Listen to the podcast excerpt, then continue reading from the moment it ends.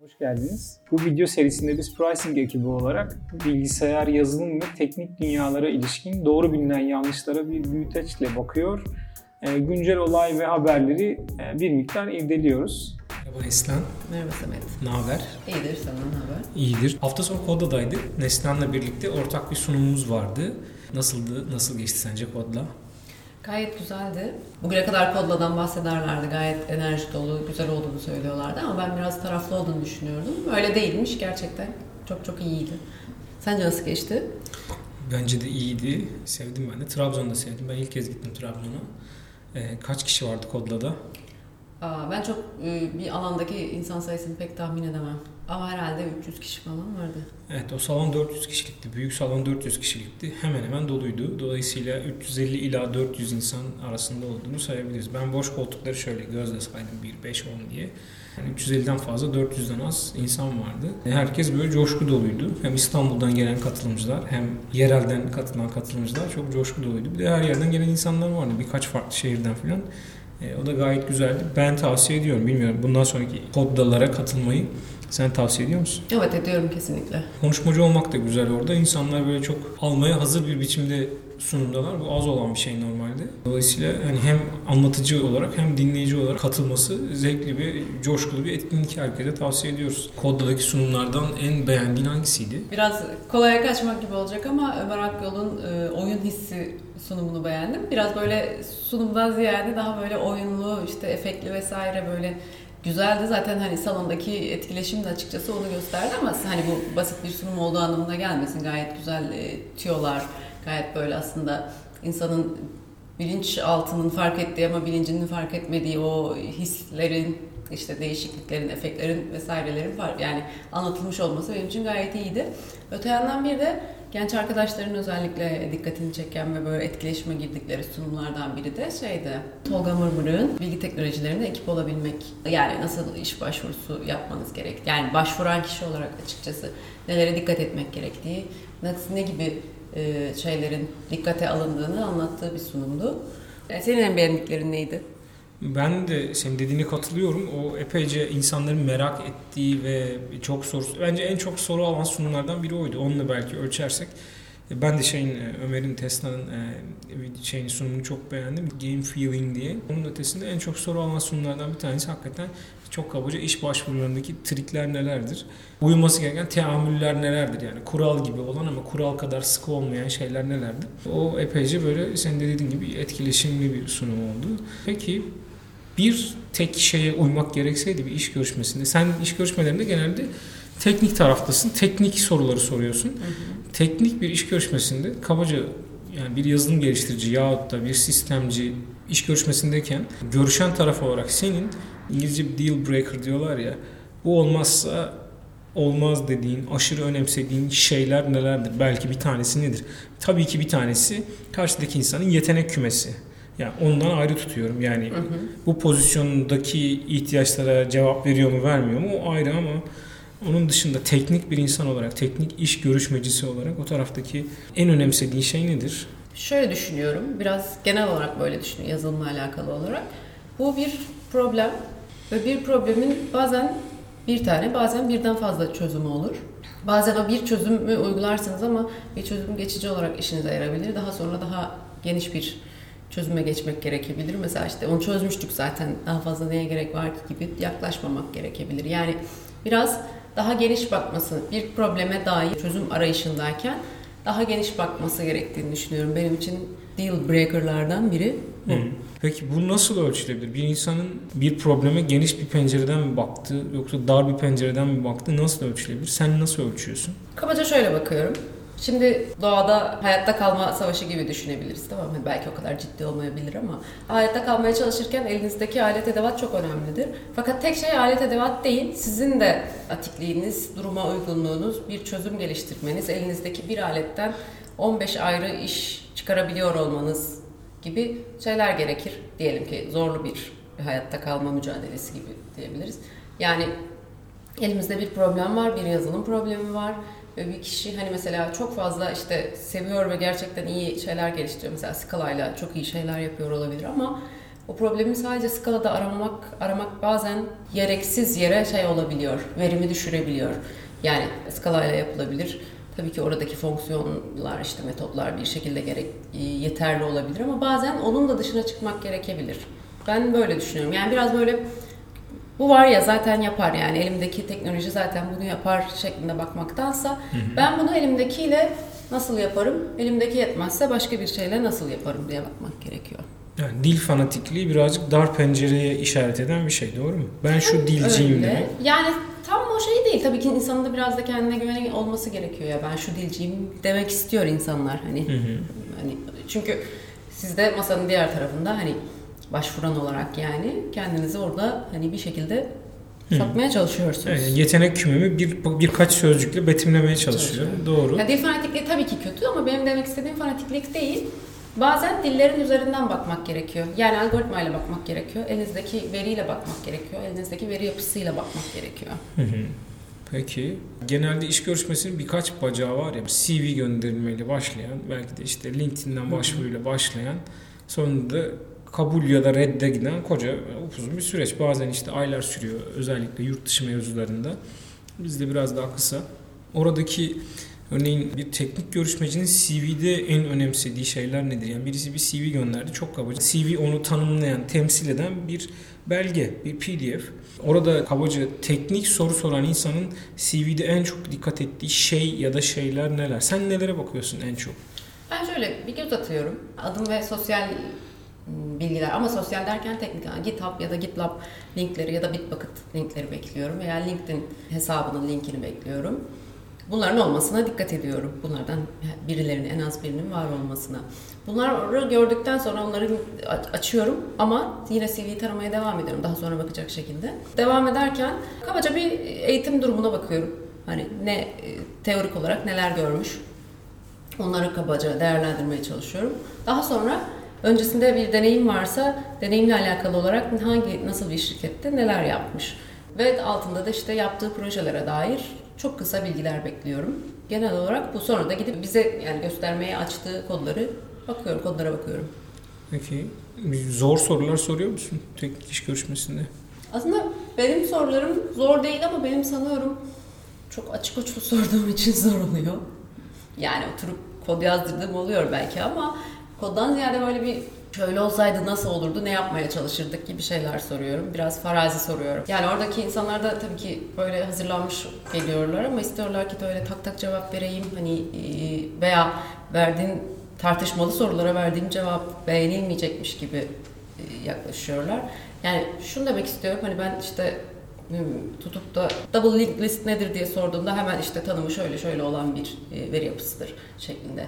Veya quick sort'un worst case karmaşıklığı, zaman karmaşıklığı nedir diye sorduğumda işte en, en kare o en kare diye çat diye söyleyeyim diye demek istiyorlar. Fakat mesela ben hani tam tamam bunlar güzel şeyler. Tabii ki bunları biliyor olmak bir, bir şekilde bir şeyleri biliyor olmaya işarettir ama benim isteğim böyle mesela oradaki o en karenin aslında neden öyle olduğunu hani aslında işte quick sort'un best case'inin, average case'inin veya worst case'inin birbirinden neden farklı olduğunu bilebilmek ve bunun bazı yerlerde böyle olacağını düşünebilmek, bunu ele alıp o şekilde bir yerde kullanabilmek. Bazen sizin probleminize hani Quicksort çok e, tabii ki performansı iyi olan bir sıralama algoritması ama bazen uygun olmayabilir ve karmaşıklığı en log n garanti olduğu için merge sort ihtiyaç duyabilirsiniz ve onu kullanabilirsiniz.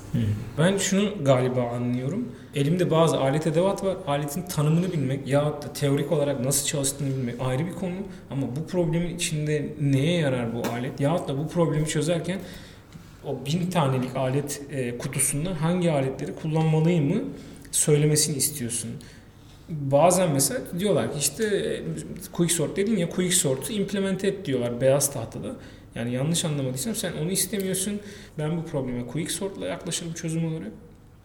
Ya da işte merge sort'la yaklaşırım çünkü şu çalışma mekanizmasından ötürü duymak istiyorsun doğru mu? Kabaca evet öyle demek istiyorum. Yani bu çok pahalı bir şey bir yandan da. Yani bayağı bir şey e, deneyim seviyesinin ötesi demek. Yani genellikle insanlar belli aletleri öğrenince işte kabaca çıraklıktan kalfalığa doğru adım atıyorlar. Yani o evet biraz deneyimle kazanılacak bir şey ama zaten hani sorularımız yani zor olduğunu değil de insanı zorladığını söylemiştim. Peki daha çok şeyden bilgisi olan geliştirici tipini mi daha çok seviyorsun yoksa böyle dikine uzman dedikleri cinsten bir konuda çok expertleşmiş, çok uzmanlaşmış geliştirici tipini mi daha çok seviyorsun? Burada biraz yanlı cevap verebilirim. Benim hani mesela işte lisedeyken herkesin çok iyi olduğu bir ders vardı.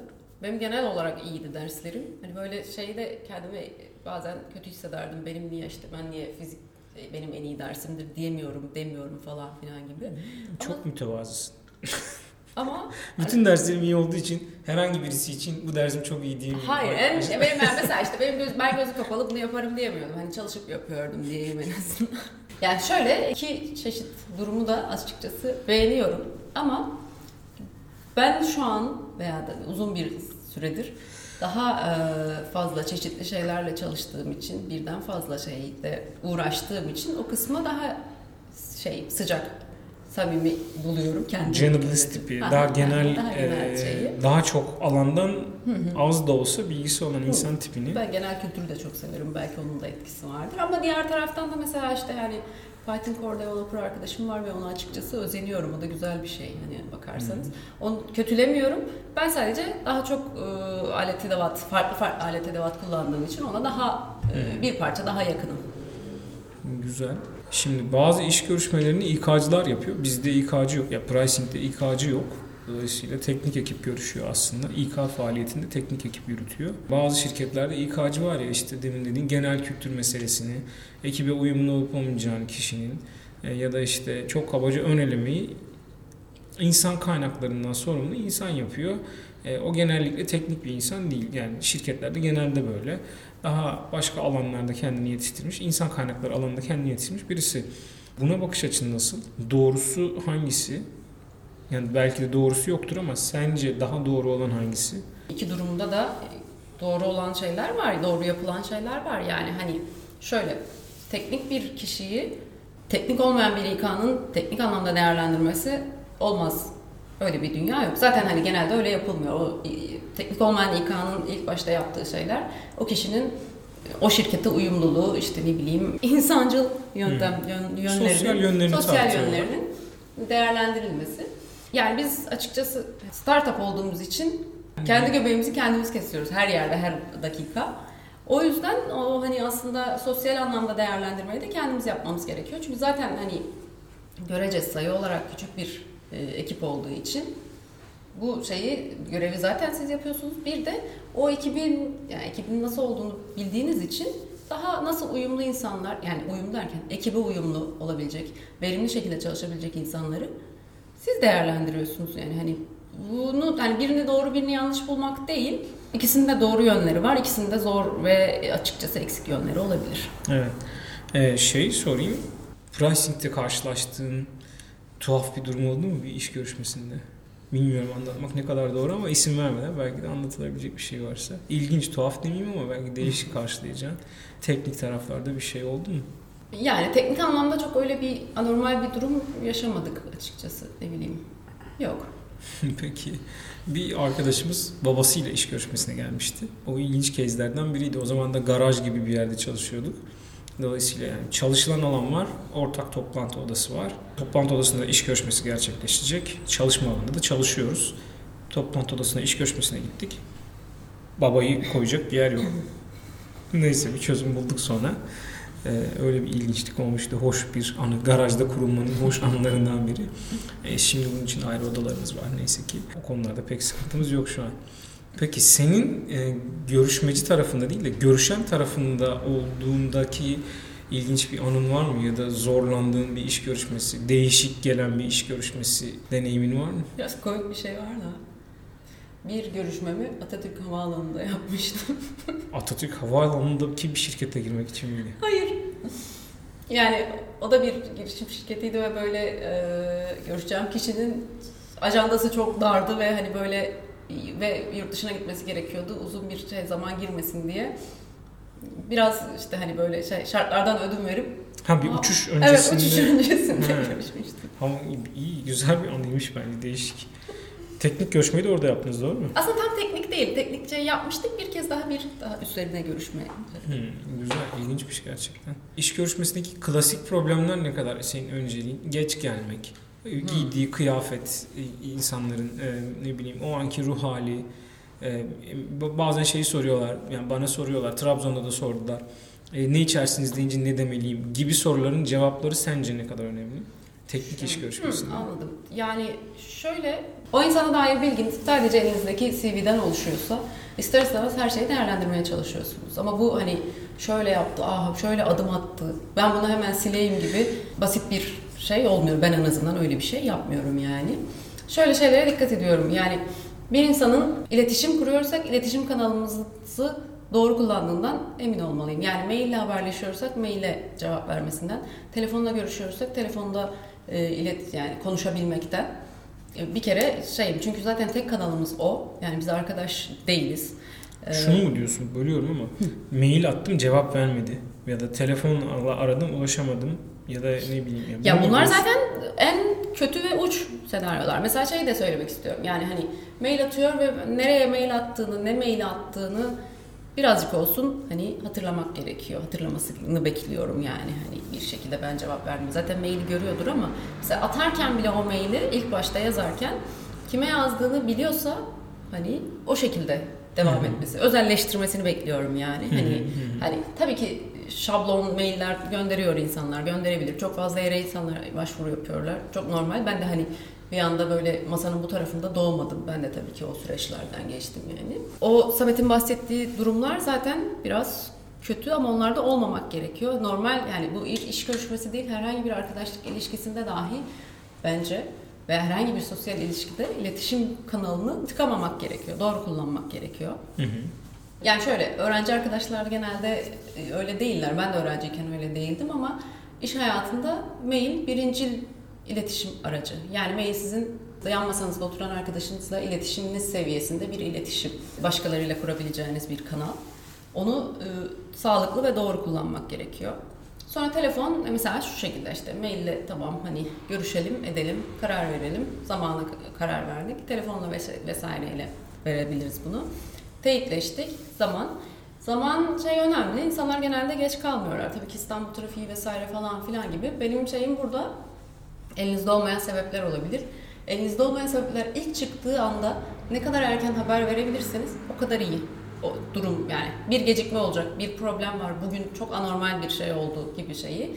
İlk belli olduğunda haber vermeniz o görüşme yapacağınız insanın birçok saatini kurtarabilir. Yani işte akşam 3'te görüşecekseniz öğleden sonra 12'de bir durum belli olduysa 12'de haber vermeniz 2.30'da vermekten çok daha verimli karşıdaki için ve saygı gösteren bir şey. Sözünüze riayet ettiğinizi gösteren bir durum aslında. Tamam oldu. Hadi son dakika oldu. Gecikiyorsunuz. Yani işte bir şekilde e, trafik çıktı. İstanbul'da çok olağan bir durum. Çok hani trafiğe takıldınız. Yine o şekilde bir haber vermek. Gecikiyorsanız kabaca işte mesela ben gecikiyorum şeklinde değil de ben 5 dakika gecikiyorum, 10 dakika gecikiyorum kusura bakmayın gibisinden söylemek. Sonra e, bunun bir de tam tersi var. Çok erken gelmek. Çok erken gelmek çünkü çalışan insanın işi var. Doğru. Yani görüşmeye tabii yani 5 dakika önce gelebilirsiniz, 10 dakika önce de gelebilirsiniz. Ama 1 saat önce gelmek, yarım saat önce gelmek, 45 dakika önce gelmek o insanı o 45 dakika çalışamaz hale getiriyor. Ve birden fazla görüşme yapacaksa başka şekilde toplantıları veya başka şekilde planları varsa iş, iş günü içerisinde o insanın çok çok kıymetli vaktini öldürüyorsunuz, öldürürsünüz. Oradan da kaçınmak gerekiyor. Dediğim gibi İstanbul olduğu için, insanlık hali olduğu için bunlar tabii ki küçük küçük esneyebilir şeyler ama bir 10 dakika önce, 10 dakika sonra arasına şey yapmakta fayda var, sıkıştırmakta fayda var. Sonra şöyle, ne giyinip giyinmediği beni ilgilendirmez. şöyle insanlar hani tek bir yere başvurmuyorlar. Bizim ofisimizde serbest kıyafet dilediğiniz gibi giyinebiliyorsunuz. Ama hani bazı kurumlar, kamu kurumları olsun bazı işte daha kurumsal yerler böyle daha kıyafet kuralları belli olan yerler. Onun için de gidiyor olabilirler. O yüzden hani e, benim için dediğim gibi ne giyiyorsanız sizin kendi moda zevkiniz. Bilmiyorum 80'lerse belki biraz eleştiririm ama şey demem.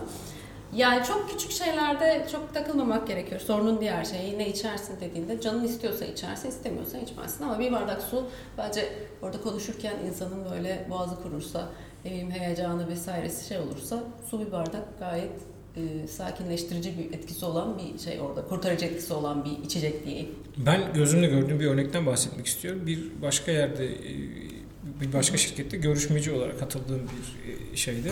E, hakikaten böyle baristalı falan güzel bir tane kahve alanı olan bir şirketti bu. Ondan sonra işte ne içersin dediler. Ne var dedi aday. Neler var dedi. Dediler ki işte espresso alabilirsin, americano yapabiliriz. İşte yani espressolu her türlü kahve yapabiliriz gibi bir şey. Ben o zaman işte 85 derecede soya sütlü bir espresso alayım dedi. Yani acaba şaka mı yapıyor diye birazcık baktık. Sonra güldük. E, kötü değil ama uyandırdığı intiba da süper olmadı. Ben sana şey sorayım. Yeni mezun arkadaşların ilk başvurusunda senin girdiğin görüşme ile bunların içinden bazıları henüz okul bitmeden bir işe girmiş çalışmış oluyorlar ya. Onların görüşmesi arasında yine yetenek kümesini kenara koyarsak nasıl bir deneyim farkı oluyor? Yani uçurum yok ama gerçekten bir fark var. Çünkü şey görüyorsunuz yani okuldayken mesela en temel size verilen ödevler en azından bize öyleydi. Baştan yazacağınız bir koddan bahsediyor. Ama ben yani uzun zamandır çalışıyorum ve baştan yazdığım kod neredeyse yok. Var olan bir kodun içine girip oralarda bir sorunu düzeltmek, oraya yeni bir şeyler eklemek, bazen var olan bir şeyi çıkarmak gibi şeyler gerekiyor. Bu aslında başlı başına bir deneyim.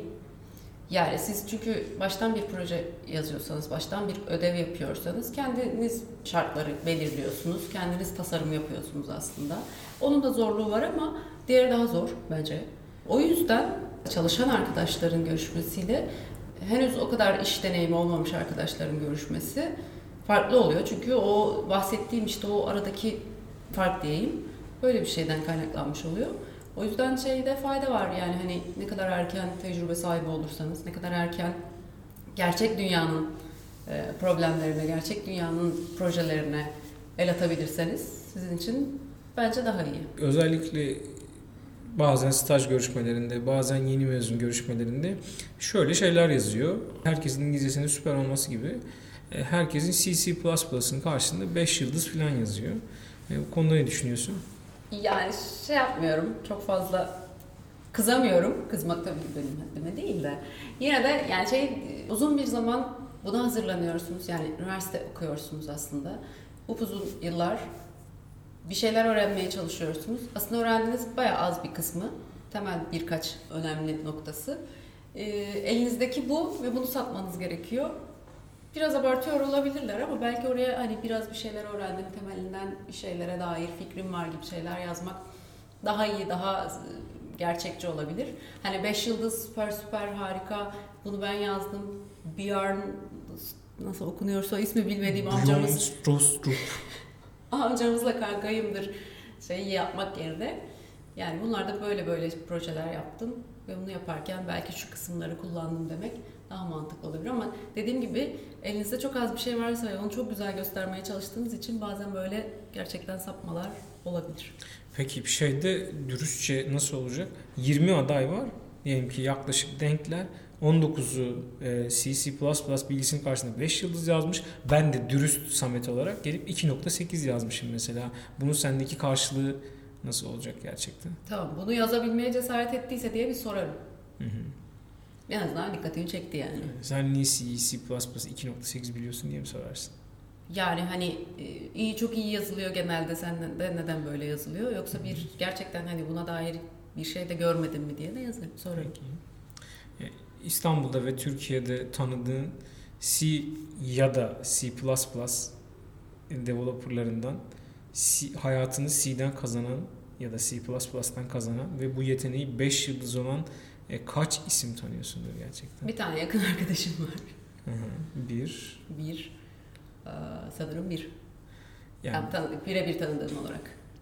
yani benim de bir avuçtur. Daha çok tanıdığım için değil ama yani uzaktan da tanıdığım, bildiğim diyelim ki bir yakın arkadaşım var. Bir de onun masa arkadaşı var. Öyle gibi yani bir avuçtur bence de.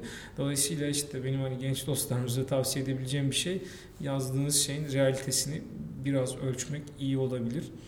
Çünkü çok iyi C++ developer'ı, çok iyi C developer'ı, hayatını bundan kazanan e, geliştirici sayısı dediğim gibi bir avuç. A handful of diyorlar İngilizce. Tahminen masanın o tarafında değil. Masanın o tarafında değil. Ya da onun iş görüşmesi tam böyle geçmeyebilir. Bunları söyleyebilirim. Git konusunda ne düşünüyorsun? Ya Güzel da abi. versiyon kontrol sistemi konusunda ne düşünüyorsun? Genel olarak iş görüşmesinde versiyon kontrol sistemin önemi nedir mesela? Hmm, Benim için kışın yorgan seviyesinde bir şey. O ne demek? Olmazsa olmaz uyuyamam yatamam hayati şeylerim eksilir demek. Yani e, tabii ki versiyon kontrolsüz tamam olur ama olmaz. Hani Hmm. çünkü tek başınıza değilsiniz. Tek başınıza e, her şeyden kopuk bir proje yapmıyorsunuz veya siz makine değilsiniz. Herhangi bir revizyonu, herhangi bir versiyonu yazdığınız kodun geri istediğiniz anda istediğiniz yere çekebilmek veya onu başka bir şekilde şurasında şöyle yazayım, burasında böyle ayrı tutayım diyebilecek bir makine değilsiniz. Hele ekipseniz bu dediğim şey çok daha fazla kişide çok daha fazla çeşitleneceği için versiyon kontrolsüz artık günümüzde öyle bir dünya yok yani yazılım geliştirilebilen. Yapan Hmm. varsa eyvallah ama ben Peki. yapamam.